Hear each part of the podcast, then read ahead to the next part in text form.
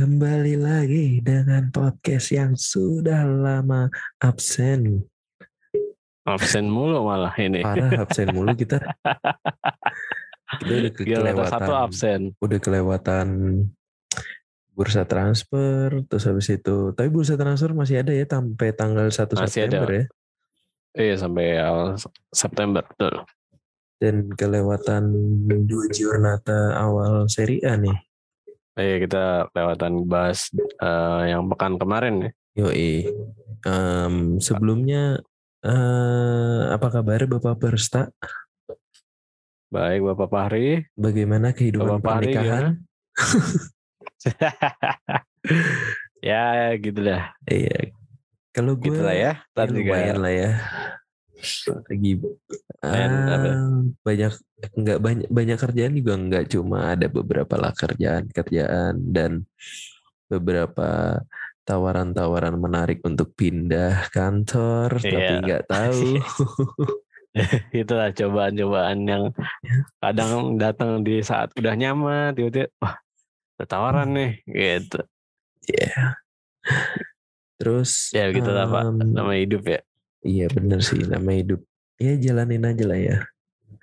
Sebelum Betul, sebelum kita masuk ke Giornata kedua nih berita-berita di Hah. Serie A, lu yang lu tahu, yang lu ikutin selama ini yang menurut lu ada di sepekan terakhir atau sebulan terakhir ini apa sih, Bray?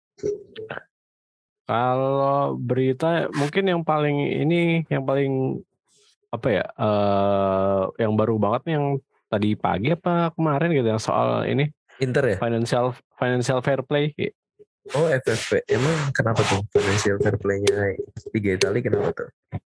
jadi UEFA ini eh, nerbitin kayak sanksi gitu kan eh, terhadap eh, 10 klub di Eropa eh, ada PSG ada Ba- Barcelona Madrid eh, terus ada Mars- Marseille kalau nggak salah cuman yang dari Serie A itu ada Juve Inter sama Roma Mm-mm.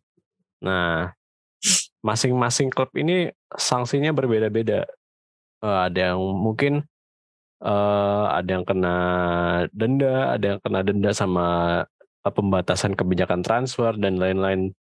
Khusus Mhm. untuk PSG mungkin eh, sanksinya mungkin berat ya karena dia emang secara finansial kan apa ya? Secara gaji pemain udah udah Mm. udah seniun-niun lah, udah udah udah beban, gede banget pasti be- beban gajinya itu.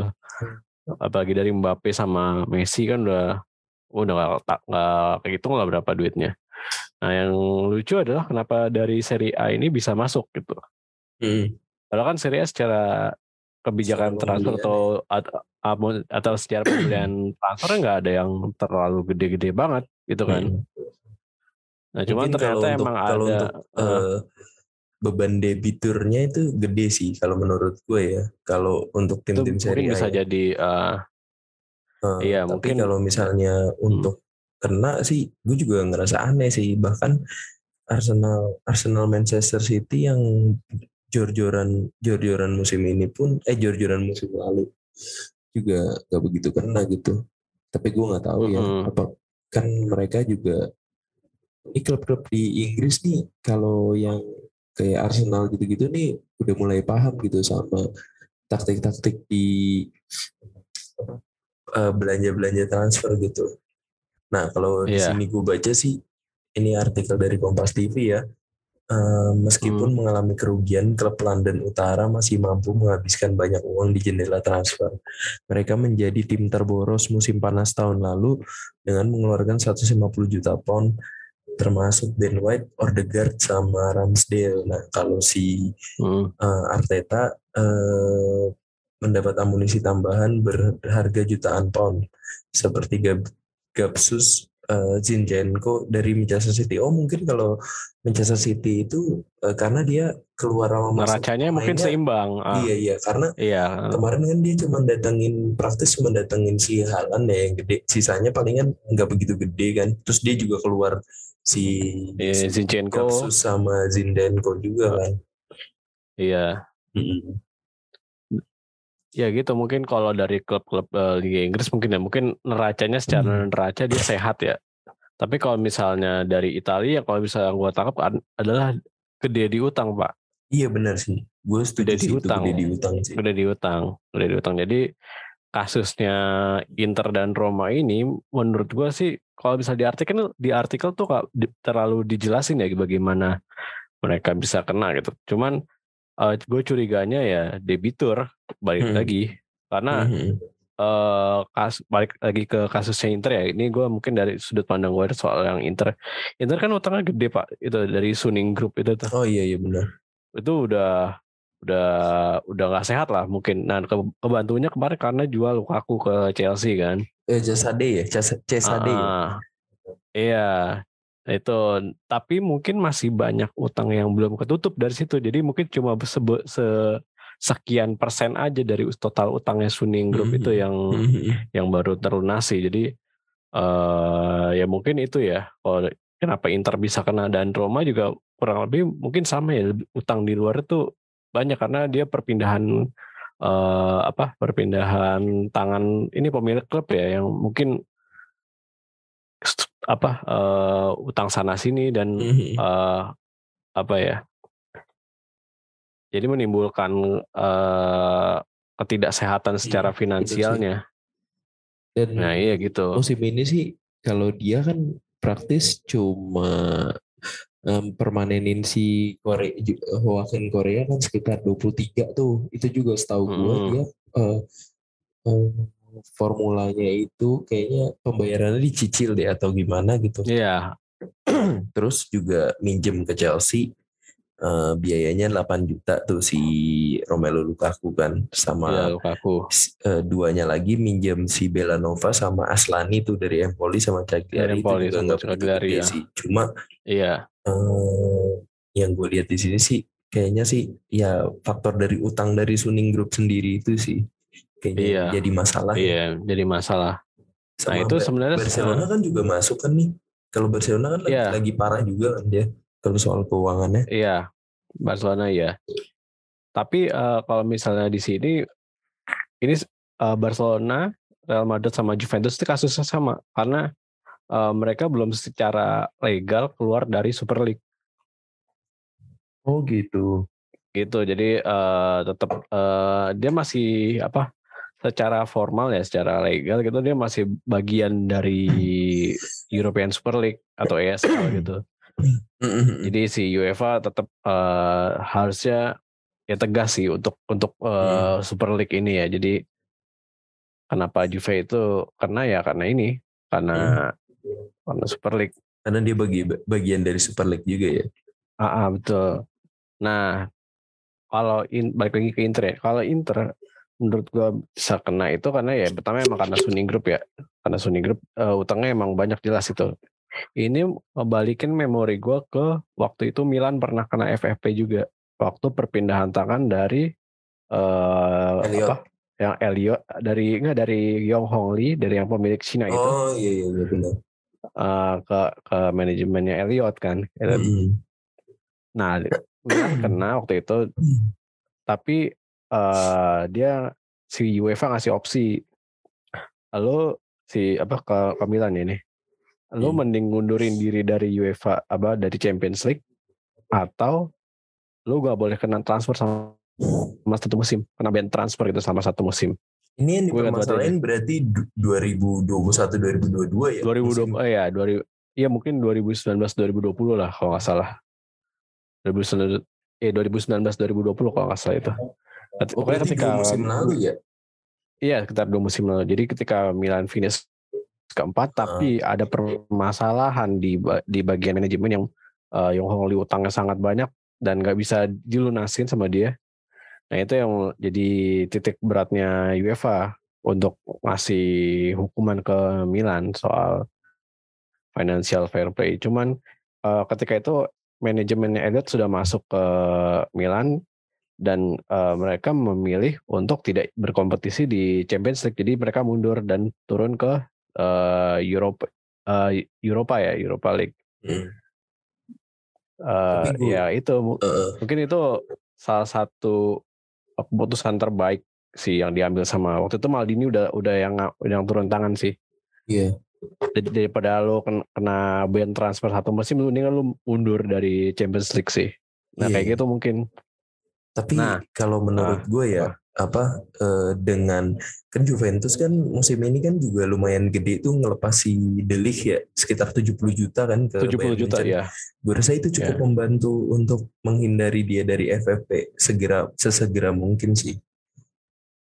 Nah, kalau misalnya Juventus ya mungkin secara neraca keuangan dia emang sehat ya karena uh, mungkin dia salah satu-satunya klub Italia yang uh, apa secara musim ke musim tuh neraca keuangannya selalu positif gitu selalu selalu menghasilkan hmm. untung karena dia ya kita tahu lah Juventus cuma cuman dia yang punya stadion sendiri dan uh, nerat apa keuangannya tuh bagus gitu dibanding tim-tim yang lain dan uh, ya mungkin secara transfer kebijakan transfer mungkin dia bagus ya uh, cuman ya itu ownernya ini visi ownernya dari Juventus ini kan pengennya ngebikin liga baru nih yang hmm ya mungkin dia mungkin bisa dibilang si apa pemilik Juventus ini mungkin pencetusnya Super League ya dan dia masih masih kekeh pengen pengen ada Super League gitu. Hmm. Nah itu mungkin yang yang bikin yeah, UEFA tuh asal uh, dan yeah, akhirnya yeah. dikasih dikasih sanksi sama UEFA untuk soal financial fair play.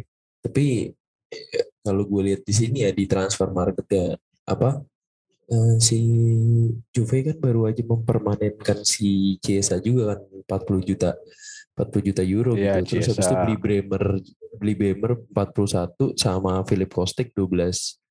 Nah, sedangkan yang keluar itu kan si Delik itu di sini ternyata 60 67 juta euro. Terus habis itu Demiral 20 juta, 20 juta sama Mandragora 8,20.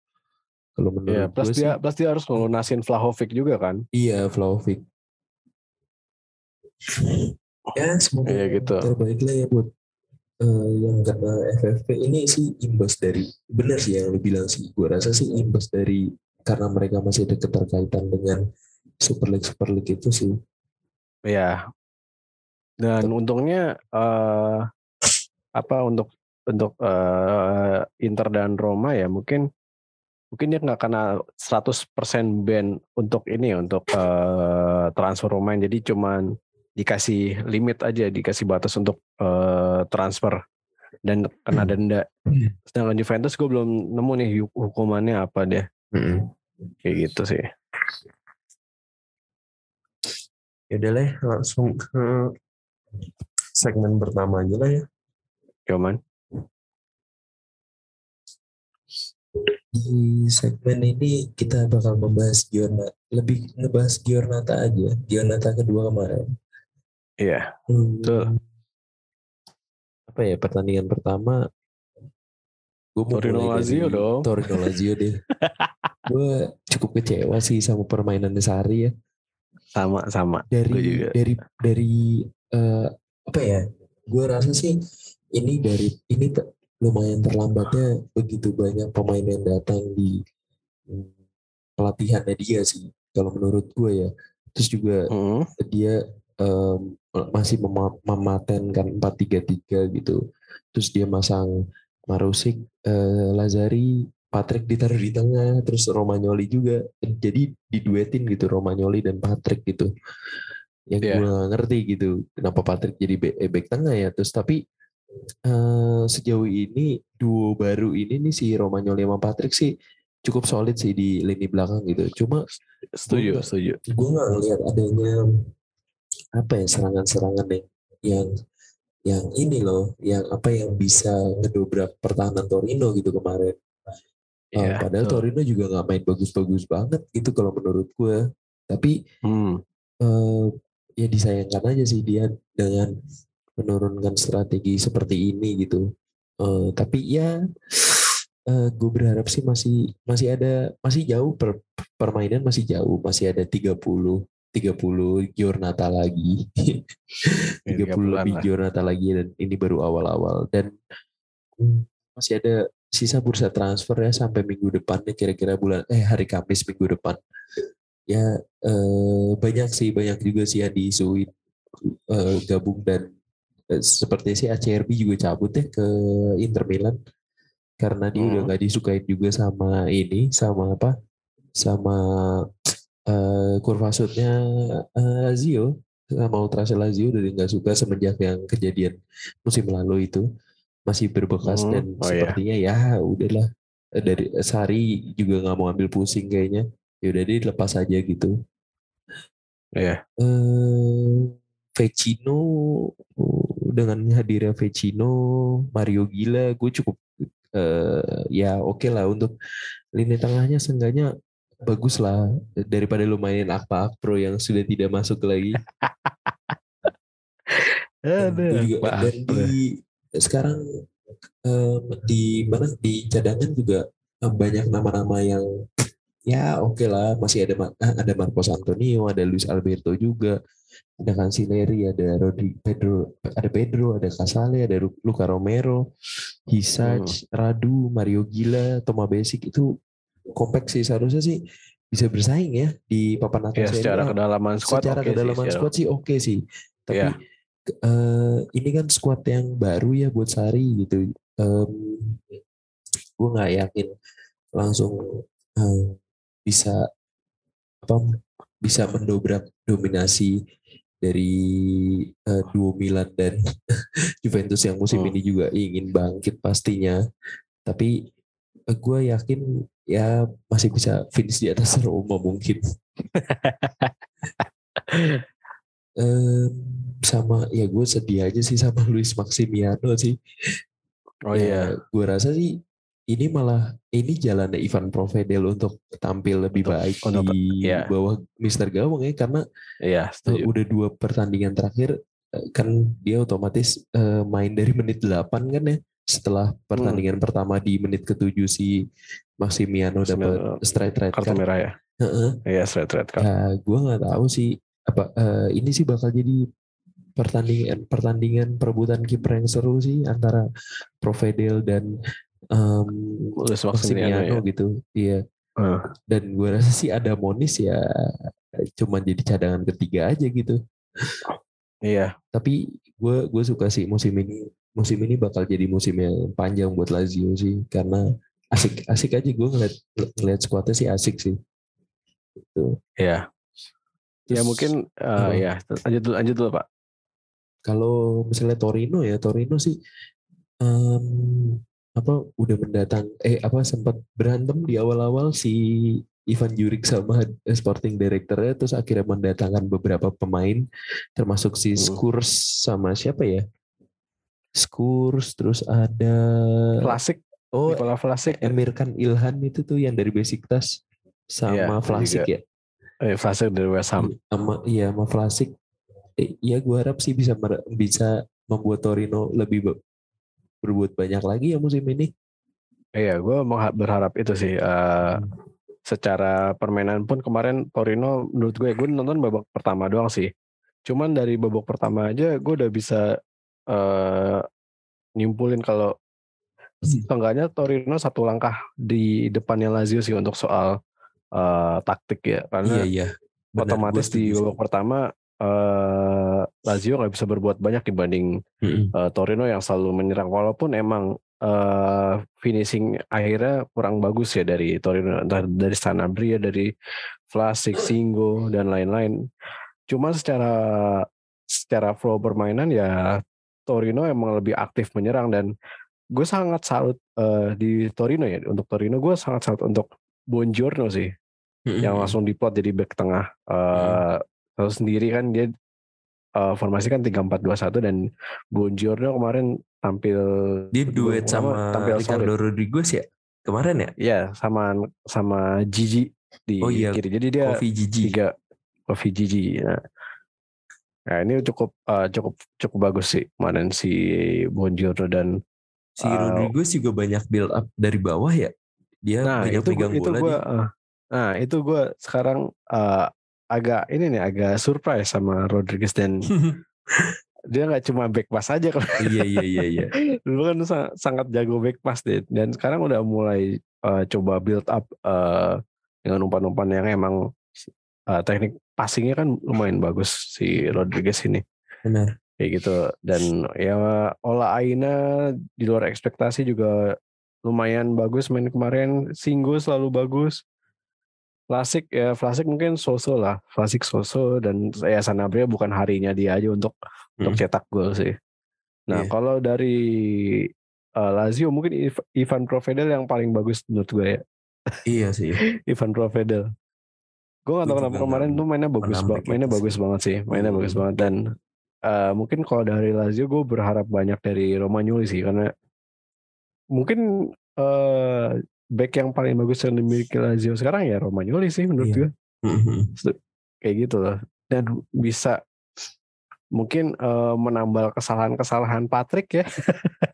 iya sih anjing. Karena konyol konyol juga kemarin konyol Patrick tuh. Tapi ya, tahu itu. sih apa yang apa yang direncanain Sari sih karena yeah. kemarin strategi juga banyak dikomenin sama anak-anak Lazio juga sih karena aduh hmm. strateginya konyol banget nih gitu tapi kok kosong-kosong gitu. Hmm. ya uh, gue sih kalau gue sih ah ya udahlah masih lama dan ya udah yeah. dulu gitu nikmatin aja sepak bola sari. Yeah, sari bol ya sari bol sari bolnya yeah, sih udah mulai kelihatan ya ngoper-ngopernya ya cuma ya gimana ya Saribolnya yeah. Lazio sama Saribolnya waktu dia di Chelsea kan beda nih. Ya, beda, beda ya isi pemainnya. Uh, uh, beda pak.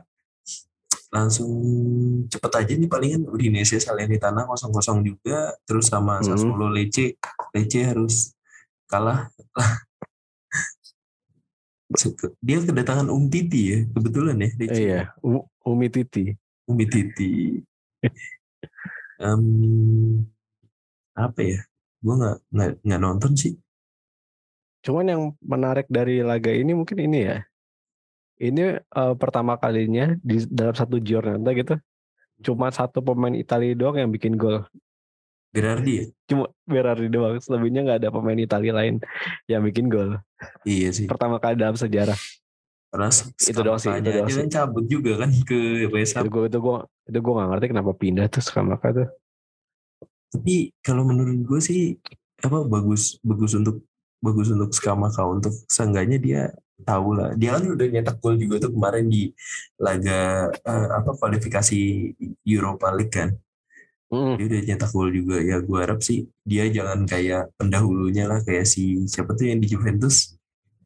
Moiskin Moiskin iya. Moiskin. jangan sampai kayak gitu dah. Gitu. Semoga aja bisa benar-benar bisa gitu jadi benar-benar dapat ilmunya gitu dia di ya, Inggris uh, gitu. Ya minimal kayak Graziano Pele lah. Iyalah bisa Graziano. minimal banget ya jangan minimal kayak ini lah jangan kayak Federico Makeda juga. Ya aduh Kiko Maceda um, terus ada Inter Spezia sama Napoli Monza. Gue mau bahas Napoli sih dengan dia nge ngekat sekitar 16 juta euro untuk buang-buang pemainnya dan beli pemain-pemain menurut gua anjir sih ini tepat guna siapa ya? ya? Iya, siapa, lu Vica. nyangka kan ke Vicelia, ke Vicelia. ke Vica. Farat Celia cuman pemain liga pertama Georgia dan bisa nyetak dua gol loh. Ya dalam dalam dua jornata dia udah bikin mm -hmm. tiga gol. Mm -hmm. Gue Jonathan udah bikin tiga gol. Terus habis itu ada juga si Kim Min Jae di belakang juga solid Kim Min Jae. Kim Min Jae. Dia yeah. apa pernah diincar juga sama Lazio tapi Lazio-nya nggak nggak serius ya. Nggak serius. Akhirnya dia berlabuh ke Fenerbahce dulu. Terus dia juga sempet ini kan uh, pembuka eh apa perkenalannya dia apa Opa Gangnam Style ya di depan pemain-pemain Napoli sampai ketawa-ketawa uh, gitu. Uh gue rasa sih si Spalletti bikin ini ya bikin apa bikin sebuah fondasi baru warna kan. baru ya eh, warna, warna baru, baru gitu. karena dia kan praktis kiper aja sekarang pakai meret karena Ospina iya. cabut ya Iya, Ospina udah cabut. Ospina udah cabut. Uh, Terus habis uh, itu si habis kontraknya. Insinya udah cabut. Si Insinya yang Uli Bali. Uli Bali cabut. Yang vital.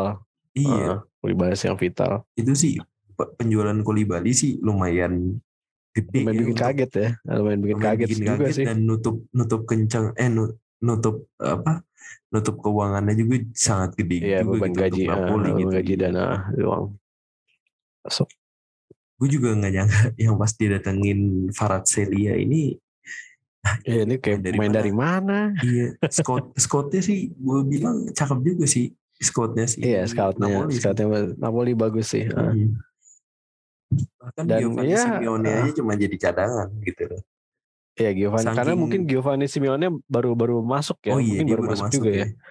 Ah, Tapi tapi bingung sih gue kalau ada Simeone juga dia mau ditaruh mana? Di depan ada Lozano, ada Farazzelia, mm-mm. ada Iya dan ya Elgif lumayan Elmas lumayan juga masih ada sih. loh.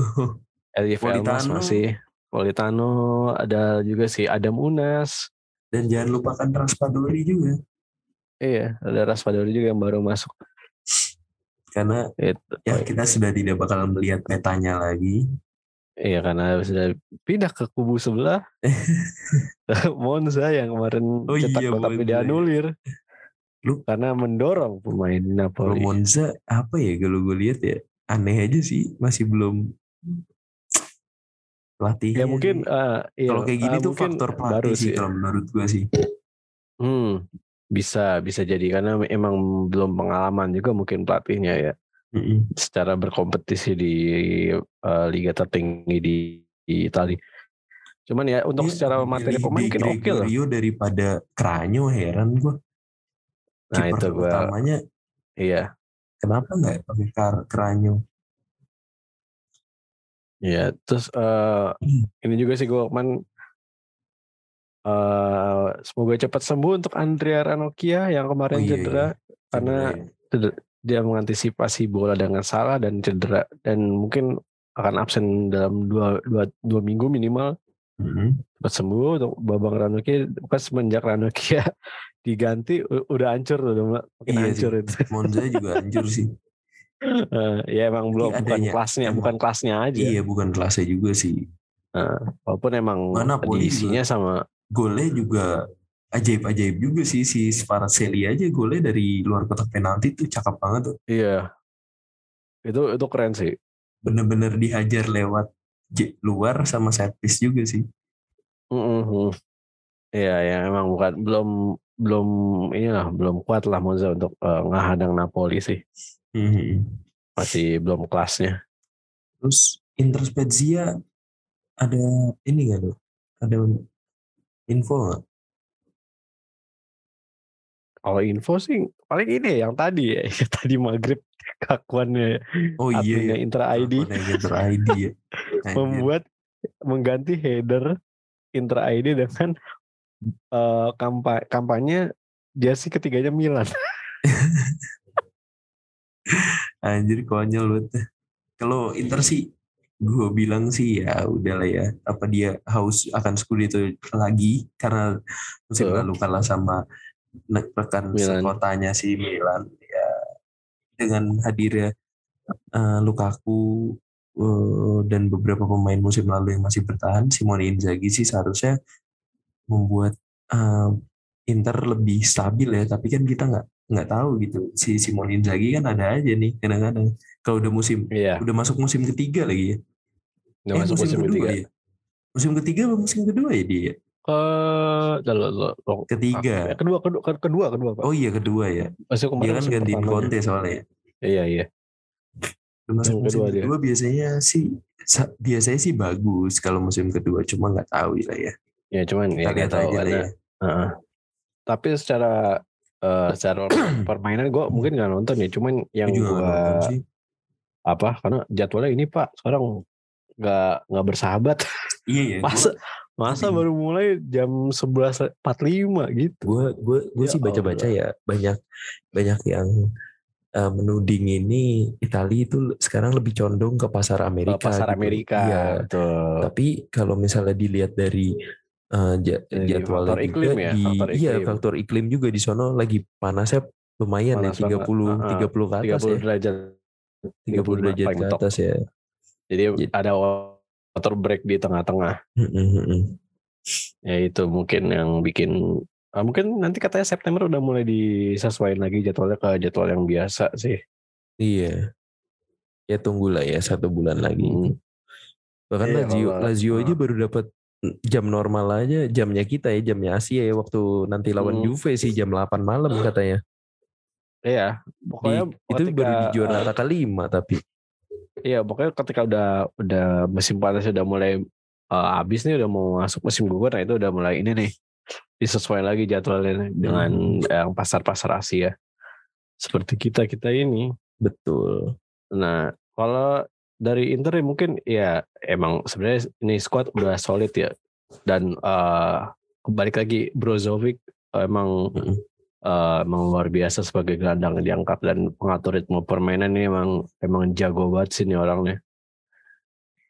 Uh, plus uh, hadirnya Lukaku dan uh, duetnya dia bersama Lautaro Martinez emang jadi sesuatu yang bikin publik Serie A agak nostalgia nih karena emang hmm. di musim ketika Inter juara Serie A ya Lukaku Martinez duetnya emang sangat sangat sangat sangat mematikan itu dan kombinasi antara keduanya gue nggak tahu kenapa bisa sangat padu seperti kemarin itu. Hmm. yang ketika Lukaku ngirimin uh, sundulan ke uh, free space ya ke ruang kosong kepada iya. Martinez dan tiba-tiba langsung dihajar seada-adanya sama Martinez itu. Itu menurut gue itu udah apa ya udah ada chemistry di antara mereka yang bikin ah gue tahu nih Martinez pasti lewat sini nih kayak gitu tuh. Udah udah terpetakan gitu. Itu bukan sesuatu yang gampang kalau menurut gue ya kayak gitu ya. Uh, mungkin ya gue bisa bilang Inter calon menurut gue calon paling kuat untuk Scudetto musim ini ya terlepas dari mungkin ada ada Milan, Napoli dan Roma dan Lazio dan uh, banyak pemain banyak klub yang uh, bebenah. Mungkin yang paling kuat menurut, menurut gue uh, Inter sih. Um, gue nggak nggak nggak butuh konsistensi sih memang. Benar butuh konsistensi, nah, konsistensi. untuk sampai akhir akhir seri A gitu. Nah cobaannya cobaannya untuk Inter adalah mereka punya banyak uh, penyerang hmm.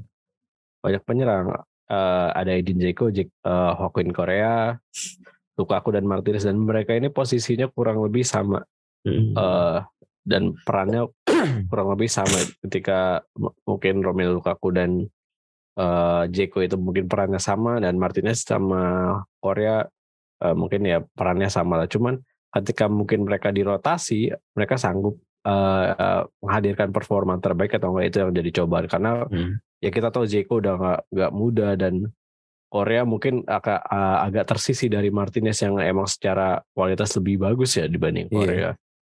kayak gitu sih dan mungkin cobaannya di situ untuk uh, Simone Inzaghi untuk mempertahankan stabilitas dan konsistensi dari dari dari Inter ini. Ya, sisanya menurut gue Inter udah udah udah bagus lah. Iya sih. Gue gak ngerti apa yang harus dikomenin lagi karena emang emang segitu bagus ya. Terus juga cepet aja sih palingan Empoli Fiorentina kosong kosong masih ya masih masih belum ini sih kalau menurut gue Fiorentina juga masih belum ya yeah. belum masuk ke formnya yang ini yang diinginkan oleh fans-fans Viola juga sih terus juga bulunya satu-satu lawan Verona terus nah ini nih si Sampdoria Juventus nih sampai dibikin meme-nya loh ngelihat iya yang sakar burung. Iya sakar burung Allegri, Allegri main kayak gitu. Gue gue ngeliat lucu banget jujur aja gue gak nonton. Gue juga gak nonton. Katanya gue Rabiot kan sempat dianulir VAR juga ya karena, karena uh, offside uh. offside ya. Ya uh. ya Juventus Juventus nggak tahu ya gue kalau musim ini apakah dia masih bisa kembali ke track juaranya karena lumayan udah nggak ada Bonucci dan Kiel ini ya. Uh, eh Bonucci masih ada Kiel ini nggak ada, ya. Kiel ini nggak ada. Tapi yang dipakai sih kemarin Bremer sama Rugani. Bremer sama justru. Bremer sama Rugani ya. Mm. Ya mungkin uh, Allegri mulai sadar mereka nggak bisa bergantung sama pemain-pemain tua ya. Mm -hmm. uh, dan ya mungkin gue nggak ngerti sih Allegri sekarang maksudnya gimana ya untuk jadi pelatih. Jadi kasih squad yang paling mungkin sepertinya kita harus mendatangkan salah satu eh, salah satu fans Juventus juga tapi udah sibuk sekarang oh, ya. Udah sibuk dia udah jadi komentar jadi komentator Liga Satu. Liga Satu malah sekarang. Iya. ya apa-apa. apa-apa kita nggak boleh ngalah iya, iya. orang. Selamat buat Bang Labib. Pokoknya iya, Bang sukses terus Bang. Iya. Kita kita nggak bayar sih uh, iya, kita harus bayar berarti sama Bang Labib iya, sekarang. soalnya udah mendatangkan komentator Liga 1 Roma lawan Cremonese juga cuma satu kosong nih. Kasihan banget ya Iya. Roma ya kalau bisa gue Kasihan Roma sih. Ah, sih. se- Si si Zaniolo cedera. Terus habis itu cedera. si Wijnaldum cedera gara-gara di sliding cedera. Sama Avenagian ya anjing banget. Iya. Si Avenagian Patah dijual kakinya. kagak mau katanya kan. Dijual nggak mau, maunya bertahan. Tapi cederain pemain baru kan goblok ya. Biar dia bisa Waktu main. di latihan. Aduh, dia bisa main. dah. Mourinho pusing sih menurut gue. Mourinho pusing sih. Iya. Heeh. Maksudnya eh, ya Zan, apa ketika Wijnaldum eh, cedera panjang kan ya otomatis eh, dia nggak punya banyak pilihan di lini tengah kan. Mm-mm. Ditambah pas main lagi si Zaniolo yang cedera. Iya. gue gak ngerti lagi nih. Mourinho langsung pusing itu ada ada ada screenshotan gambar ya kan, ada fotonya Mm-mm. gitu. Aduh pusing nih gue nih. Terus apa ya? Eh pertandingan terakhir yang harus kita bahas Atalanta AC Milan menurut lu gimana nih? Cepet aja tiga menit, sisa tiga Oke. menit. Sudah tiga menit ya.